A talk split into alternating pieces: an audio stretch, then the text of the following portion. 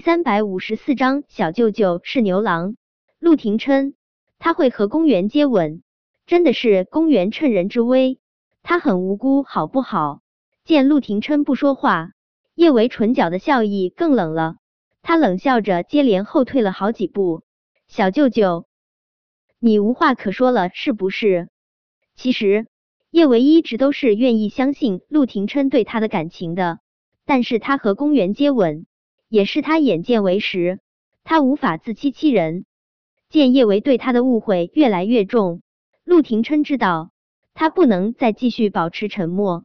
叶维后退，他就上前，他用力将他箍到怀中，让他无法再跟他保持疏冷的距离。叶维，公园他的确是没有强迫我。呵，叶维冷笑的嘴角都快要抽筋了。小舅舅，那这么说。你们两个人接吻是两情相悦、情不自禁了。既然你们这么情不自禁，你刚刚为什么还要否认你和公园之间的关系？叶维没有两情相悦，更没有情不自禁。陆廷琛顿了顿，接着无比真诚的说道：“叶维，刚刚我在沙发上睡着了，公园是趁我睡着亲了我。小舅舅，你骗谁呢？”叶伟显然不相信陆廷琛的话。你向来警觉，公园吻了你那么久，你会感觉不出来才怪。我看你就是故意装睡。刚刚你是不是被公园吻得很开心？想到陆廷琛可能真的被公园吻得很开心，叶维心里更不畅快了。他攥起拳头，就发泄似的捶了陆廷琛的胸口一下，以表达自己心中的不爽。要是在平时，叶维的花拳绣腿还真伤不到陆廷琛，但是现在他胸口受了伤啊，那么重的伤，他能撑着这么久还没有倒下，就已经使出了非凡的毅力。叶维这么一拳锤来，他控制不住闷哼出声。听到陆廷琛的闷哼声，叶维心中不由一疼，但是想到自己刚刚根本就没有使多少力气。他的心疼瞬间又变成了嫌弃。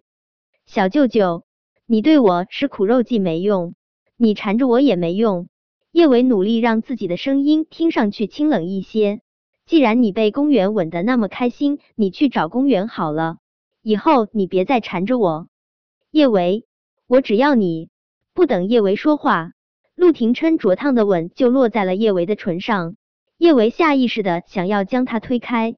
尤其是想到刚刚他和公园刚吻过，他现在吻他，他岂不就是和公园间接接吻了？他更是拼命推他。小舅舅，你别碰我！你要是想女人，你去找公。叶维后面的抗拒的话语尽数被陆廷琛的唇舌吞没。他还想要反抗，但是他的手刚落在他的胸口，他就感觉到自己的掌心沾满了粘稠的液体，血。陆廷琛今天穿了一身黑色的西装，叶维都没有注意到他的胸口已经渗出了血。小舅舅，你受伤了。叶维看了一眼自己沾满血的掌心，他抬起脸，看到陆廷琛惨白如纸的脸，他也顾不上跟他生气了，他连忙从他怀中挣出来，就想要检查下他的伤口。小舅舅，你先别说话了。我现在就去给你处理伤口。若是在平时，小舅舅警觉性那么高，公园趁他睡着后吻他，肯定是不能成功的。但是现在，小舅舅受伤了啊！他说刚才他睡着了，其实是昏睡过去的吧？小舅舅这几天没跟他联系，不是和公园在一起，他一定有很重要的事情要做。看到陆廷琛一侧的白衬衫被鲜血染红，叶维的心中撕撕扯扯的疼，也再也无法跟他怄气。叶维，我得说话，你误会我了，我必须跟你解释清楚。陆廷琛的胸口真的很疼，现在说话也有些吃力，可他不想他心爱的姑娘误会他啊。他稳住身子，他的另一只手轻轻附在自己的心口。叶维。我对你的心不会变，哪怕我死，他也不会变。我不爱公园，我更不会和他结婚。叶维，我只想和你白头到老。小舅舅，我相信你。叶维压下喉头的哽咽，轻声说道：“小舅舅，我明白你的心，我也相信你不会爱上公园。但是你也不能骗我啊！小宝和小贝明明是我和韩小胖的孩子，你干嘛要说他们是你的孩子？还有，你难道忘了吗？我们已经签了离婚协议了，你怎么还能说我们是夫妻呢？”叶维。小宝和小贝真的是我们的孩子。五年前六月八日那天晚上，救了我的人是你。至于离婚协议，我撕了。我们现在还是名正言顺的夫妻。本来这些话，陆廷琛是想要明天求婚时跟叶维说的，可他真的等不及了。听了陆廷琛的话，叶维有短暂的怔愣。他也希望五年前那晚的男人是小舅舅啊，可天底下怎么会有这么巧的事情？小舅舅，你就别逗我开心了。